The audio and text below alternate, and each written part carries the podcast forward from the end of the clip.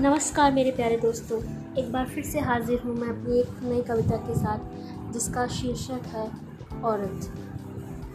गर्व है खुद पर मुझे कि मैं एक औरत हूँ।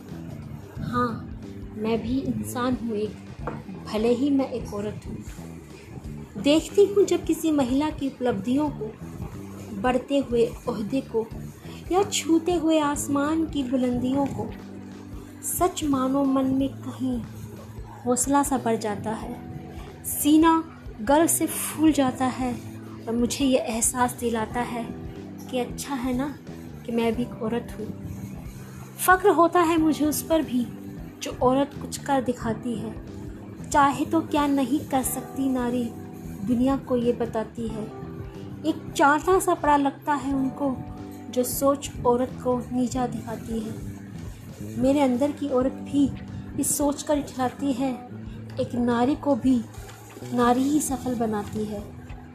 फिर इस दुनिया की दोहरी सोच पर हंसी आ जाती है जो नारी का बस वही पक्ष दिखाती है जो उसकी छवि को धूमिल कर जाती है। अच्छाई और बुराई तो बस दो पहलू है हर इंसान के, फिर औरत ही क्यों हर बार गलत ठहरा दी जाती है। कहने को तो बहुत कुछ है इस सीने में दफन, बस मन थोड़ा सा कहकर ही चुप सी हो जाती है मन बस थोड़ा सा कहकर ही चुप सी हो जाती है।